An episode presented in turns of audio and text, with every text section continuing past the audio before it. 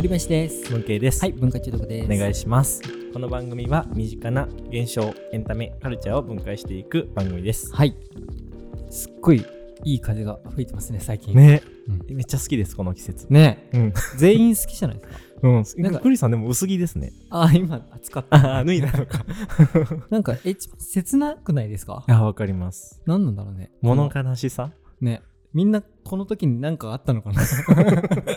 みんな切ないってことは。わかる。なんかあの虫の声って聞こえます？クリさん、うお家とかで。あ、聞こえない。あ聞こえないか。うち聞こえるんですよ、うん。虫の声聞いてると結構ね切なくなります、ああ、うん。なるほど。うん。じゃあ今度虫の分解しましょう。虫のなんか実験みたいです。確かに。中学の。確かに、一応嫌だな。はい。えっと、今日は僕テ、テーマがもうあって、はい。それは言語化の分解をしたいんですよ。はい。言語化ってうん。むずいじゃないですか。うん。でも、できた方がいい時っていっぱいあるじゃないですか。はい。それをね、ちょっと改めて話したいなと思って、うん。でちょっとこれなんでやりたいかっていうと、うん。最近そのあの僕広告賞 ACC という広告賞の審査員を一応やらせてもらってるんですけど、はい。その時にパッてこう今じゃあこの作品について皆さんどう思いますか？に対してそれぞれが視点をこう出すんですうよ、ん。僕ももちろんその参加するんですけどなんか気づいたら異常に言語化が早くなってるんですよ。ああそのどんどん重ねていくにつれってことですか？そう。自分の。なるほどなるほど。なんでこんなに一瞬でできるんだろうと思ってはい。話してたんですけど、うん。終わった後に恥ずかしながらすっごいいろんな人に言われたの。うんうん。めちゃくちゃ言語化するの早いねって。あへえそう。そのさ作品についての言語化ってことですかね？そう、、はいいところとか悪いところ。うんうんで、なんかトップクラスにすごいねって言われて、うんそれが僕めちゃくちゃ意外で、うんめちゃくちゃ僕言語化が超苦手だったんですよ。あそうなんだそう。あの、社会人になるまで。うんうんで、思ってることを言えなさすぎて、うんなんかか帰り道へこむみたいな。はそういうねそう。うんだったんだけど、なんでできるようになったかも含めて、できるようになったら理由がわかんないから、うんそこをちゃんと紐解きたいし、うん言語化の価値って何かをちょっと話したいんですよなるほど。はい。そう言語化か。え言語化ってちょっとクリさんのその今話してる言語化って例えばどういうことを指してるのかって何かありますか？例えば、まあ分解中毒も言語化ですけど、はいそうですね。うーん、例えばですけど、なんだろう。質問とは何なのかっていう問いに対して、うん。パキッと前、本質を問うことであるっていう答えにたどり着いたじゃないですか。はい。それって抽象的だったものがパキッとうん。具体的になるみたいな、うんうん。そういうことだと思うんですけど、うん。そういうなんか曖昧なものを具体化するってことうん。なのかああもしれない。なるほどなるほど、うん。ありがとうございます。なでななんでしたっけ？そう、言語化ってななんでできるようになったのかわかんないか。それは俺しかわかんないけど。でもどうし分解中毒かもしれないですよ。まあまあ、言語化ってどうやったらできるようになるかなとか、うん。あと、言語化ってどういう価値があるだろうか、みたいなところですね。うんうん。なるほど。はい、結構気になる人多いんじゃないかなと思って、このテーマ。いやーそうですね。僕も結構ありますねそれ。もっとうまく喋れたな喋れたらなしゃ喋ってない。もっとうまく喋れたらなって思うことは結構ありますねうん。常日頃仕事で、特にやっぱりその一人で例えば小説書いてる時とかってそんな思わないんですけど、そのチョコレートで仕事してる時あの企画とかに入ってる時とかはやっぱり自分の考えたアイデアの自分の中ではすごい面白いと思ってるわけじゃないですか、うん。でもその見せ方一つでその面白さが伝わらなかったりとかしちゃいますよね。うん。でそれはまあ言語化以外の要素ももちろんあると思うけど例えばなんだろうなこのアイドルグループが今めちゃくちゃいいと思うからこの人たちと何かやったらいいと思うっていうことを言うときに何がいいかをやっぱうまく言えるか言えないかで知ってる人はそれは何て言うんですかねあこのこのグループ面白いよねってなりますけど、うん知らない人にその面白さを伝えるのって難しいですよね、うん。そこが結構僕は言語化が必要だなと思う瞬間があったりするので、うん。なんか仕事とかで特に使えたらなっていう瞬間はありますね、やっぱり。確かに。ん。そっか。じゃあやっぱ、自分の考えをちゃんと伝えることってことですね、うんだから、うん正しく。伝えられることで、うん。例えばある人は協力してくれるかもだし、うん。理解してくれるかもだし、うん。まあ、いい関係になるうんたりとか、いろんなことが進められるっていうところ、いやー、それはある気がします。なんか、だからすごいな納得いくというか、クリさんがその今回、み、皆さんに褒められたことが、なんかこの、まあ、1年に1回ですかね。半年？そう1年に一1回年に1回だとしたら、確かにこの1年、クリさんって言語化の壁打ちの量めっちゃ多かったんじゃないかなって思うんですよ。その今までもまあその CD として言語化をする機会はたくさんあったと思うんですけど今そのアニメ映画を作ってますよね。はい。でそれで本当に今までにないぐらいの部署の数というかに、うんその僕が考えてる世界はこういうことですとかこういうことがしたいですとか脚本考えてる時もこういうしずるが欲しいですみたいなことを日々やってるわけじゃないですか、うんだからなんかその自分が考えてる楽しいことを人にちゃんと面白いと思ってもらうことを毎日なんかこうちっちゃいプレゼンをいっぱいやってるんだろうなと思って確かに。だからそれは鍛えられるよなというのを思いました。なるほど。うんやっぱ機械の量なのか。うんその言語化しなきゃいけない機械の量 い。やそれはめっちゃ多いんじゃないかなって勝手な想像ですけど、そっかそっか。うん、なんか去年とかよりも去年、うん、2年前よりも今年1年間の方が多かったんじゃないかなと思ったりとかしましたね。なるほど。うん、でもそういう意味で言うと、文慶君も小説を書いてるじゃないですか。はい。もう言語化の仕事じゃん。まあまあ確かにそうかそうか。そそれこそ人の曖昧な感情とかを、うん新しい言葉とか、うんみんなが使っていた言葉の組み合わせで、うん、あの規定するっていうことだと思うんですけど、それってどうですか？上手くなってるって感じします？そうですね。えっと、文字にする場合は上手くなってると思います。ただそれを喋るってなるとちょっと難しいなって思うことはあって、うんなんか文字にするときってやっぱ、あの、その即時に見られるわけじゃないじゃないですか。その打った文字がすぐすぐに読者に届くわけじゃないから、まあ、考え直したりとかちょっと伝わりづらいなって考え直す時間があるからなんだろう勢いで一旦書いてみて後で見返すとかもできるけどやっぱ話すってなるとそれができないなとか思ったりしますね。うん。うん、だから小説の面ではうまくはなってる気がします。なるほど。うん、いっぱい書けば書くほど。確かに、うん話す言語化と書く言語はまた違うかもしれないですね。うんうん生生感が違うというか。そうだね。うんそっか。じゃあ今日は主に話すの方にテーマをうん、置きましょう。そうですね。じゃあ、さっき文慶君が言った、その言語化しなきゃいけない時が多かったら、うん。それは絶対やっぱけ経験量増えるから、うん。できるようになるとした時に、うん。その時に何を意識してれば言語化できるようになるんでしょうか？僕が辿ってきた時にな、どうし、その要因を質問して紐解いてほしい。あーなるほど。激ムズな。えっと、じゃあ、グリさんって、その、なんですかね、まあ、言葉が合ってるかわかんないですけど、オーダーする機会というか、指示する機会多いじゃないですか。うんその監督として。うん。その時に、なんだろう。相手にどれぐらい伝わってるか伝わってないかの判断ってどうやってやってますか？ああ、あの、相づちの数と深深。さ。深さ。深さっていうのは？深さっていうか、あ、相づちの深さ？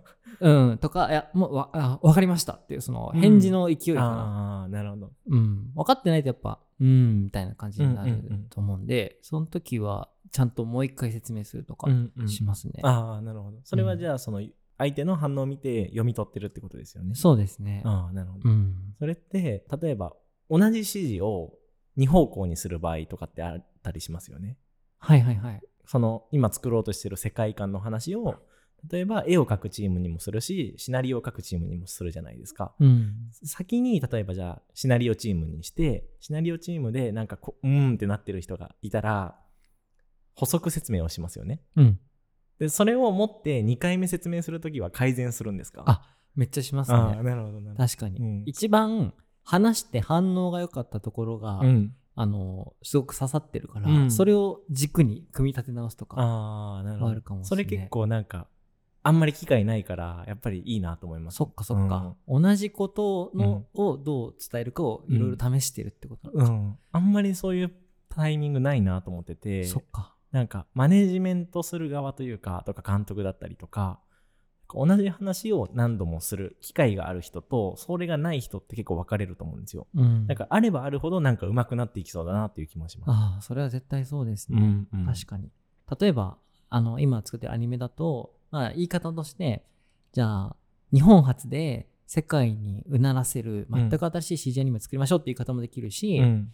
例えば、このアニメは、諦めないことの大切さをうん。伝える。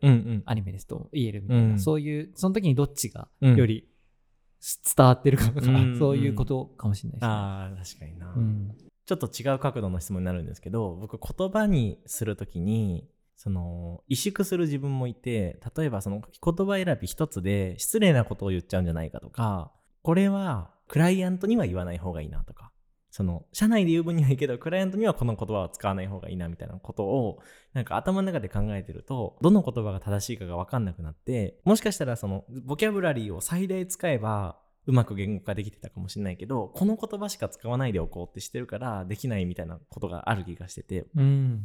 その遠慮しちゃって言葉を。うん。でクリさんはなんかどれぐらい気をつけてるんだろうと思って言葉とか言葉遣いとかはいはい。どれぐらい意識してますか？僕は死ぬほど気をつけてると思います。ああそうなんだ。うん。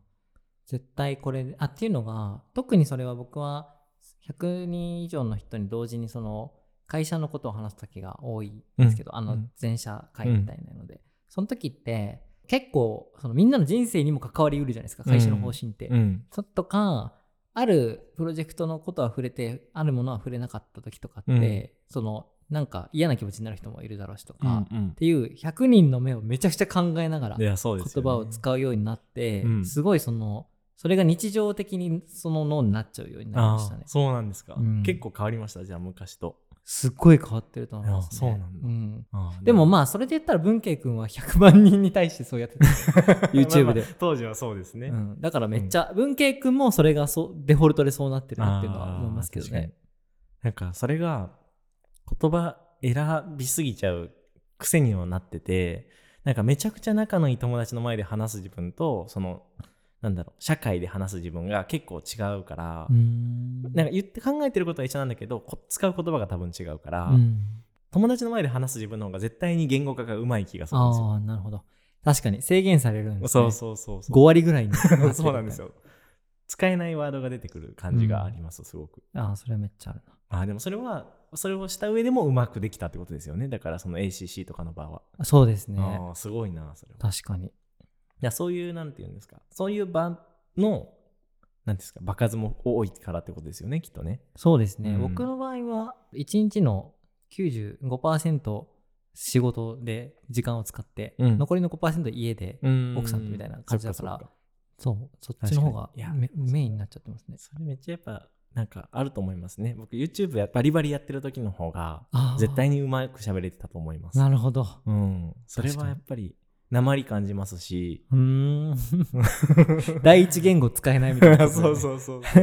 そうなんですよ。なんかやっぱ衰えていく力だなと思うから。そっかうん、あとそのあの喋りのうまさもそうだけど YouTube やってる時って分かりやすく言うっていうのを心がけてたんですよ。そのうんいろんな世代の人が見るし短い尺の中でいかに分かりやすく言えるかっていうのを意識して喋ってたからあんまりこうそれこそ文化中毒って結構いろんなことを喋るじゃないですか、うんこういうことを YouTube では聞きづらいですよね、うん。ううんんい楽しいものを見たい人たちは。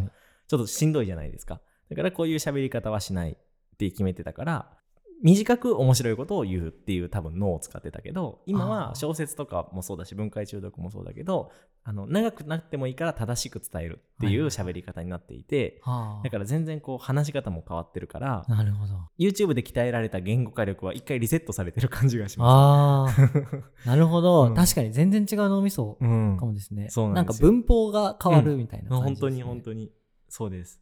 確かに。お客さんも変わるし。そっかそっか。うんじゃあ言語化った一重に言っても、うん。どこの場所での言語化っていうのがすごいうん。大事な、影響しそうですよね。ですね。うん。やっぱ大前提でもどういうことができたらなんかありますかね？そのこの人喋りうまいなとか言語化うまいなっていう人の共通点というかはいはいはい、はい。なんかそのその栗さんがいた ACC の場でもだし普段お仕事する場でもなんかいたりします？こういう例えば言語化うまい人はよく飲み会に行ってるとか言語化うまい人はよく敬語を使うとか確かに。そういう共通点とかってあります？それで言うと、前も名前出しちゃってまた出しちゃうと毎回あれなんですけど、はい。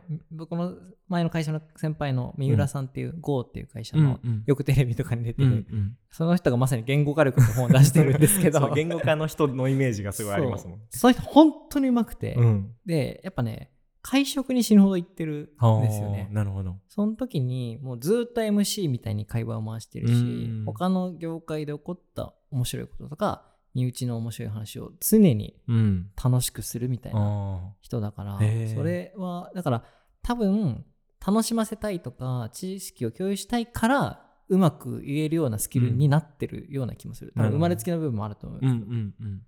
ですね。やっぱ場数もあるし、うんその才能ももともとあるし、うんで、インプットとアウトプットのスピードがめっちゃ速いんでしょうね。確かに常日頃から。そうだわ。さっき文系君が言った、俺がその、例えばアニメの説明をするうんっていうのの、えっと、実験みたいなものをうん毎晩、毎食やってるみたいな感じかもしれない。うん確かに確かに。あ、それはすごくなりますよね。うん。なるほどな。でもそれどうなったらなれるんだろうな。なんか、でもあれですよね。でもトライできる時があればあるほどっていうのはあるけど、うんその時に何を意識すれば、うんそうねより良くなるのかもありますよね。ねちょ。っと、っていうの、ちょっと話しながらちょっとむずいんですけど、あの、うんどういう時が言語化うまい時なんだろうって今ちょっと、なんかうま、なんか質問してくれます？あの うまく言語化するんで。あ、な、何かの言語化をしてもらうってことですか？僕が今から、うまい言語化ななんでもいいってことです。はい。むずいよね、これ。え、むずいな、質問。クリさんにとって最高の休日はどんな日で、なぜそれが最高だと思うかを教えてくださ むず。休日ないか。いや、ありますよ。僕にとって最高な休日は、はい。最もゆっくり仕事ができる日。ですと。なるほど。何かに追われてなくて、もう自由に何でもしていい時に、一番自分がやりたい仕事をする時間っていうのが、ん。最も本当に自分が楽しみにしているものうん。であって、誰かに追われず、で、のびのびとできるっていうところで、一番こう、仕事に対する収穫が多い時っていうところで、あの、一番いい休日になってますね。休む日よりも、その仕事ができた時の方が充実感が大きいっていうことです。そありがとうございます。それはなぜじゃあ面白いと感じるんですか？えっと、やっぱり意味を感じられるからですね、うん休日に対して。その、例えば休んで回復っていうのももちろんあるんですけど、うん例えばじゃあ、い映画を見に行って面白かっうんたっていう学びも充実感はあるが、それよりも仕事をして、あの何かアウトプットがあって、目標に近づいたっていう方が、うん全身度合いを感じられちゃうから、うんうんえっ、と、それが面白いと感じる。すごいですね。なるほどなと思いました、今。あの、言語化もそうだし、まあ、喋りがうまいのもそうだし、その、最初の引きがあるっていうのもそうなんですけど、うん。あの、なんですかね。やす休みの話聞いてるのに仕事の話してくるっていう ひ引き？なんかそこ、あ、もう入りから面白いなって思ったんですけど。だからそれにまず引き込まれて、うん。で、クリさんは、なぜそ、あの、クリさんは、それを、のどういうところが楽しいかを話してて、で、その後、なぜ楽しいかを話してくれるじゃないですか。で、その中に、例えば、あの、例え話とかも入れてくれましたよね。うんだから、その、なんだろう、自分はその感覚にななれないけど、その人の感覚を追体験させてもらえる感じというか、あ、確かに、スクリさんの言ってることはこういうことなのかもっていうふうに今お置き換えながら聞けた感じがあって、なるほど。これ今僕も言語化かもしれないんですけど、確かに。すごい言語化ですね。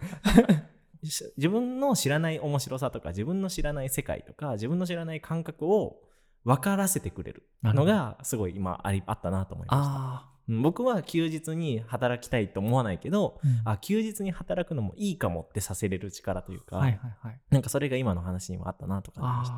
いや、でもめちゃくちゃいい質問してくれたなと思って、僕も答えて分かったんですけど、うんうんあのーまあ何かっていうと構造化できてるってことだなって思ったんですよ。うんそれって、あちょっとその前に僕さっきの ACC という審査会の時に、うん言語化がうまいし構造的に話すのがうまいって言われてそれが今の話につながるんですけど、うん。構造化っていうのはつまりあの僕は今結論を言って、はい。なぜかっていうのを付け加えて、それの具体例を言うことで理解度を上げるっていうことをしてたなと思っていて、うん。うん。その頭の中で勝手にどう伝えると一番理解しやすいかの構造がうん。なんかもうあフレームとして、うんあの根付いてるというか。いやめっちゃそうだわ。そうかも。ク。リスさんいつもその喋り方しますもん。分解中毒の締めだってそうだしうんうん。何々を分解すると何々ということが分かってでそれはい3つあってって話すじゃないですか、うん。ややっぱそのこう構造がクリスさんのもう根付いてるんでしょうね。うん。だからでもやっぱ分かりやす一番分かりやすいんだろうなと思いますその話が。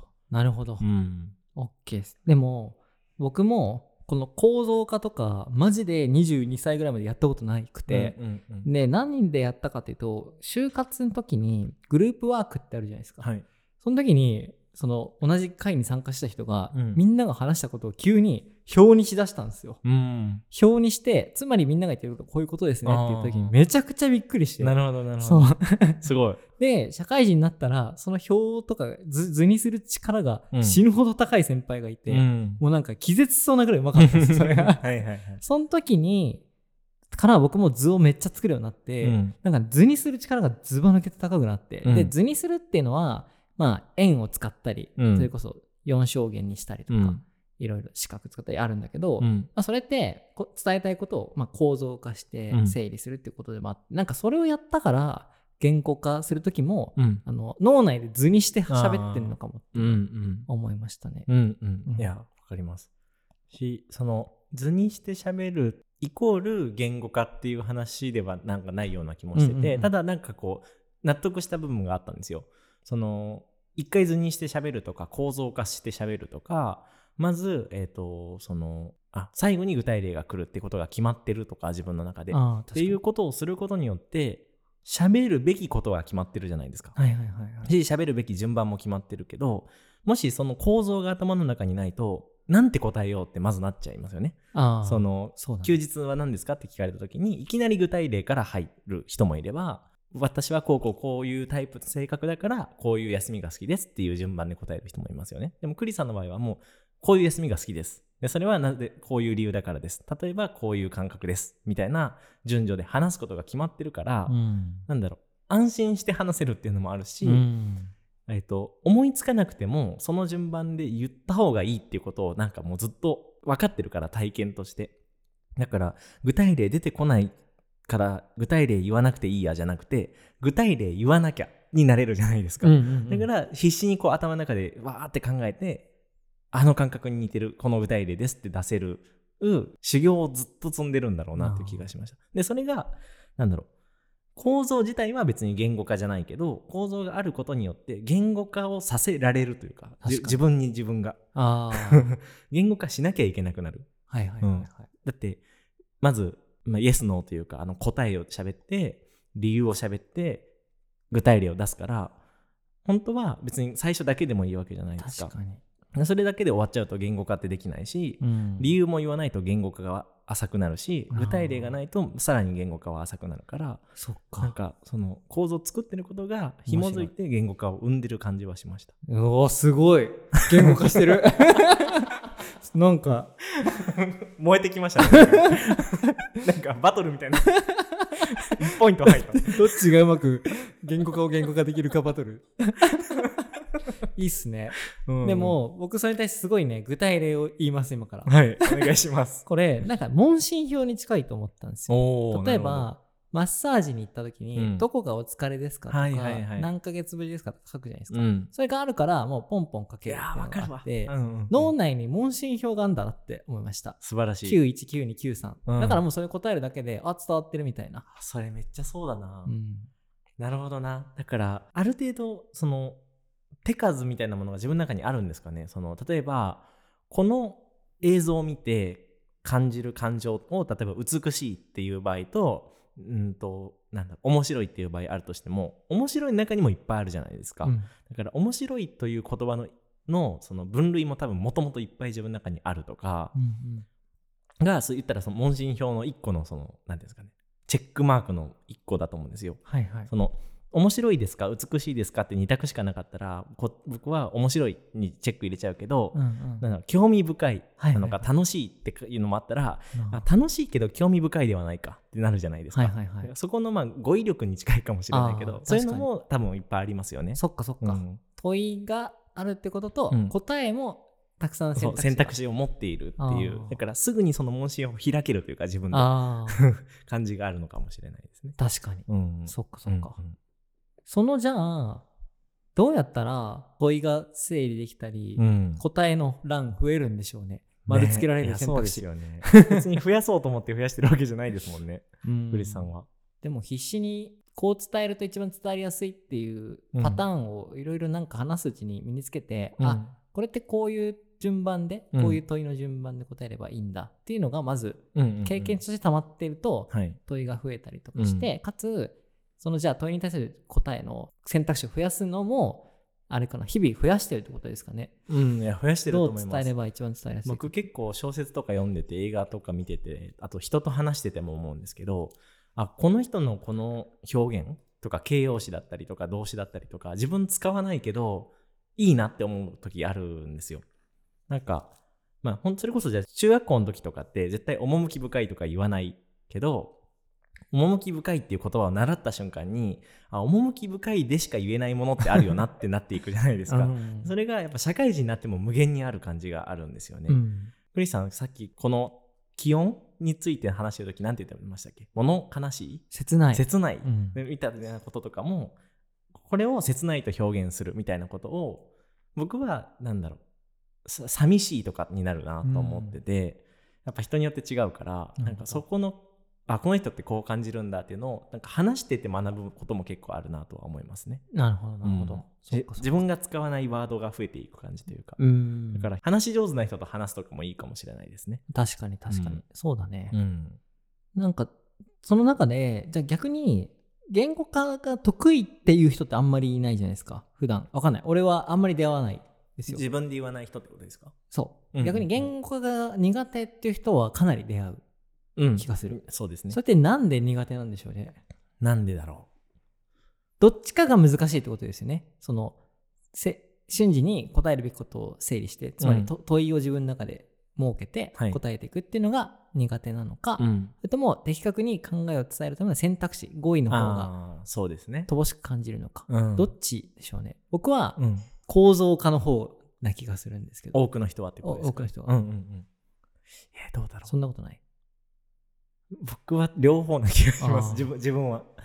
で、多くの人も結構両方あるんじゃないかなっていう気がしてて、うんうーんその語彙力的な意味で選択肢があんまりないっていうのもあるしなんか話し方の順序が分からないっていう人も結構多い気がしてて、うん2つともの悩みがあるからなかなかすごい難しいものに感じるんじゃないかなと思うんですよね。うん語彙力だけが問題だったらじゃあ語彙力を鍛えればいいじゃないですか。うん。でも語彙力鍛えてもできないのはそういうことな気がするんですよ。うんあるいは話し方が分かったらでできるのであればじゃあもう明日から皆さんできるはずなんですよね。これを聞いてる時点で。うん。でもやっぱり語彙も足りなかったりもするっていうのもあるから、まあ両方結構足りないのかな。自分もそうだし多くの人がそうなのかなって思ったりしました、なるほどね。うん。そっかそっか。どちらかというとその構造の方とかはあるかもしれないですうね、ん。なるほど。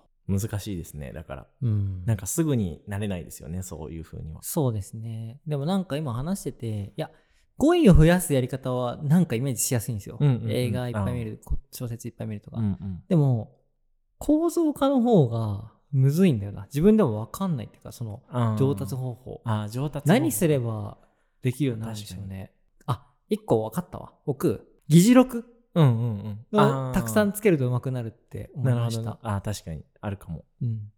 なんでかっていうと、議事録もかなり要点うんまとめる力試されるじゃないですか。うん今日話したものは何で、今日はこういうアジェンダで、うんこういう話をして、こういう結論があって、次どういうことをしましょうっていうのをまとめるじゃないですか。うんうんその時に会話してる内容全部を書いちゃうと、うん。めちゃくちゃそれが分かりづらくなるから一回まずさっき僕が言った項目で分けて、かつ話した内容も要約してうん。何ポイントかに整理したりとかっていうのをしていくと、うん。どんどんこう構造化されていく。それそうかも。でまさに言語化してますもんねその、うん。例えばじゃああのじゃあ僕の YouTube チャンネルパワパワチャンネルを見てこの動画をの議事録を起こしてくださいみたいな。うん。でそれを文字にしてちゃんとその動画と同じ印象の文字にできたらめっちゃ言語化がうまいっていうことになりますよね、うん。だからあこの動画はこういうところが面白いんだっていうことがちゃんと感想じゃなくてその日記になっちゃうと多分意味ないじゃないですか、うん。私はこの例えば文慶さんのこのセリフが面白かったって書いちゃうとただの日記になっちゃうけど、うん。文慶さんが言ったこのセリフが面白かったんだとしたらそれをどう面白いと感じるように書くかみたいな、うん。その時の2人の笑った顔がこうだったとか、うん。どういう動作で笑ってたかとかどういう声量の声の大きさだったかとかなんかそこを書くことが言語化になっていくんだなとは思ったりしまああそうだす。ね、うんうん。結構今文慶君が言ったのどっちかというとレビューにも近いかもしれないあですね。あ確かに。レビューの方が近いか確かにレビューも絶対うんうん言語化力が上がりますよね、うん、上がると多分思います。やってること同じでこの映画は、うん。のレビュー書くとしたら例えばこの映画は一言で言うと、えっと、なんとかのようだったとか、うんうん。うんまあ、どういうふうに面白かったっていう結論があって、うんうん。で、なぜそれがそう思ったかっていう理由を書いていくから、うん確かに。しかもそれはあれですね。冒頭の ACC の話に戻ってきますよね。そうだね。確かに。ACC でそのクリさんがやってうまかったのはだからレビューに近いですよね。確かに。うん。レビューしてたんだ。うんうん。そっかそっか。でもまあ、議事録でもレビューでも何かしらの形で構造化してアウトプットするっていうのをやってると、脳が勝手にそういうふうに、うん。あの、いやそれ問診票なくして、脳内問診票が作れるようになってるってこと。そうですね。ですね。だから自分のなんか感じてることとかをちゃんとこうまあ喋ることもそうだし文字に残すっていうことが多いとやっぱいいんでしょうね。日記書くとかもそうだけど、そうだね。特にこの入ってくることって多いじゃないですか、うん。TikTok 見てても会議に出てても。うん。なんか外から情報入ってくることは多いけどなんか出すことってやっぱ少ないから。そっか。うん、それがなんかその出す頻度が増えたりするとうん。自然とそうなっていきやすい気はしますね。確かうんに。なるほど。勉強になりました。だからあれなんじゃないですか？喋り上手な人がどんどん上手になっていく世界なんじゃないですか？うん喋る人はどんどん発信していくからまたさらに進化していくけどあんまり喋んない人はどんどん喋らなくなっていっちゃうみたいな格差が生まれる感じがありますうん、それは確かにだ。から三浦さん GO の三浦さんの近くにいると 自分は喋んなくてよくなるから だから三浦さんだけがどんどん語言語化上手くなっていくみたいな そっか、言語化格差があったんだ。生まれてきそうですよね。面白い。うんいいいい話ですね。うんおいや、すごく整理できました。はい、ありがとうございありがとうます。ございます。じゃあ、今日のまとめは、聞いてる方に言語化してもらうのが一番いいという。っ ああ、なるほど、確かに。ていう問いと同じですよね。確かに確かに。今日の感じ取ったことをうん言語化してくださいっていう時に何て言うか。そうですね。先に言ってよって思ってるでしょうね。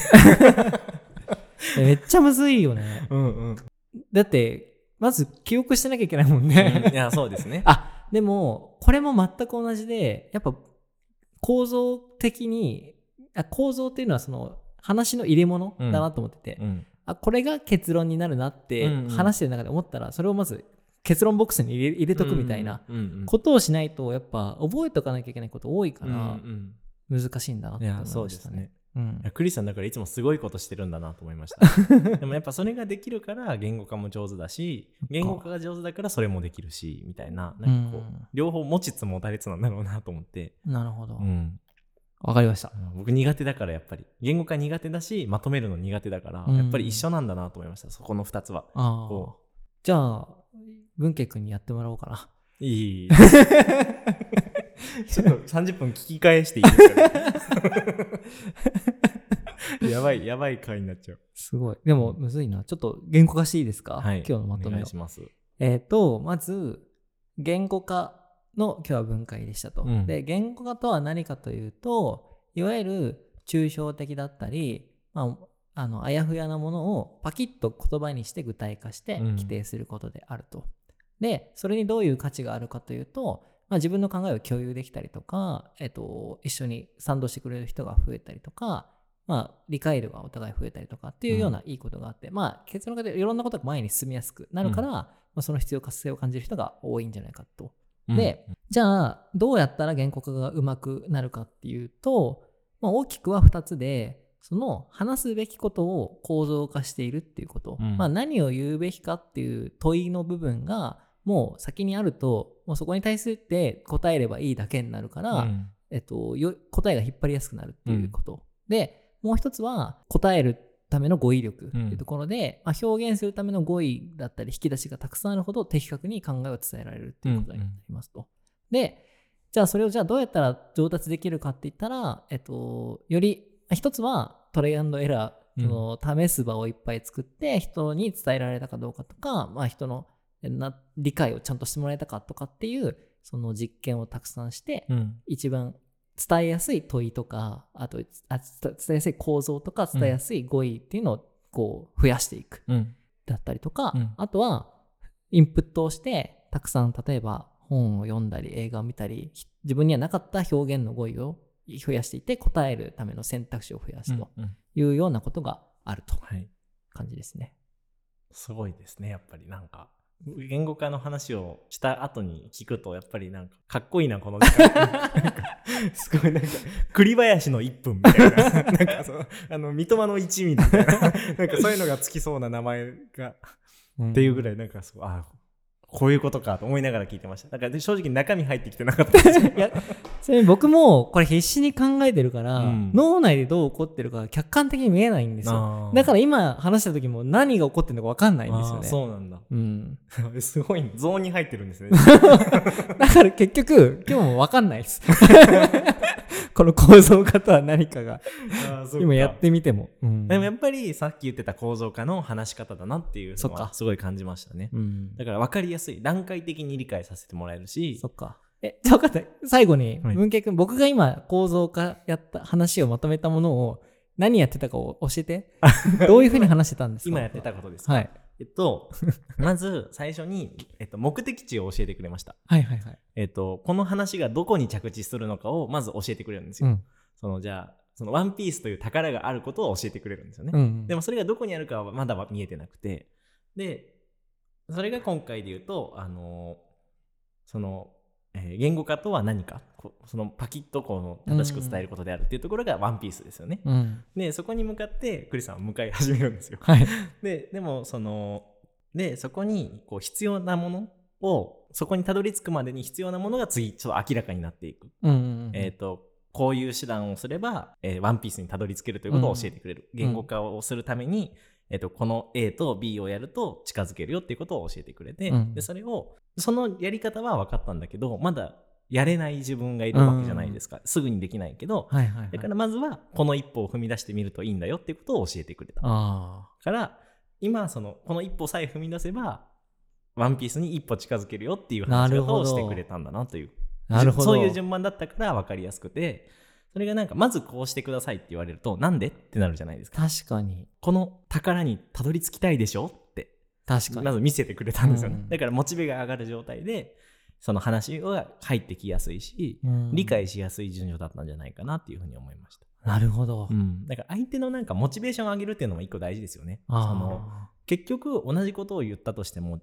違う順序であのやっぱりそのあその話聞きたいって思って前向きに聞くとクリさんが同じこと言ってても言語化力高く感じると思うんですよ。ーはいはいはい。そのこっちが前向きだから。はいはいはいでも、興味がないことを言語化力高く言われてもこっちが後ろ向きだからそもそも聞いてないからこの人話下手だなってなっちゃう じゃないですか。はいはい。だからなんかその聞き手のなんだろう前向きさと後ろ向きさも意外と影響するんじゃないかなって思ったりします。なるほど。うんまた新しい発見が最後に加わりました。そんな気もします。面白。すごいね。短期記憶がやっぱ強いんですね。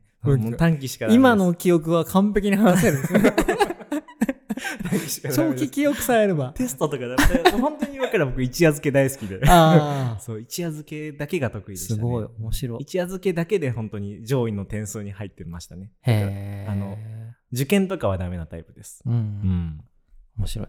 はい。ちなみに文健君が最後まとめてくれたのやつを僕さらに具体化できるようになったんですけど。いいですか？お願いします。お願いします。文健君が言ったワンピースの話すごい分かりやすいなと。はい。僕がやってることはあの島行こうぜあのうんすごい宝の山があるぜ、うん。で行きたくなるっていう話ですね、ではい。そこに対してこの船で行けるぜっていう話をして、うんうん。でさらにでも漕ぎ方わかんないって人にこう漕げばうん行けるぜって言ってる感じ、あだから段階で分かりやすくこうステップになってるのかなっていうのは思いましたね、そういうことですね。あ、うまい例えが。言いたくて仕方ない。言語化したくて。そこのなんかこう、置き換えも上手ですね。確かに、うんでも言語化力ってそこもあるかもしれないですね、うん。この比喩比喩なそののかこれは、うん。うん。それは結構ある気がするな。いや僕、あの、知らないワンピースで例えちゃったからつまずいたんだと思います。ドラゴンボールとか知ってるもので例えればもうちょっとうまく言えたかもしれないけど、やっぱ自分が得意なもので例えるとかもいいかもですね。確かに。でもさすがにその、みんな知らんもので例えられてもって感じはしますけど、ううん。んなんか知ってるものだと例えやすいのかもしれない。また今僕例え話の分解をし始めそうだったので これはまたできそうですね例え話のいや例え話もまた掘り返しすごいあるんですよね、うん確かに。ありですね。みんなが知ってるものじゃなきゃいけないっていうのがあるじゃないですか、うん。その中でかんなんかその例えって何なんだろう？なんかそのそれこそ構造が近いものを見つけてるっていうか、例えばワンピースでいう、うん。まあ夢のワンピースという宝っうんうん。ていうのとドラゴンボールでいうタイトルが一緒だから分かるあ7つの玉 はい。っ。て同じじゃないですか、うんうんうん。みたいなその同じ関係にあるものをうん。見つける力なああ、そうです。それはまたなんかなんか修行なんですかああいやそれをしかもスピードを速くやるっていうのはね修行ですよねこれこの回できますね普通に例え話。例え話面白そうこれはまたやりましょう。はいはい。ありがとうございますありがとうございます。勉強になりましたはい。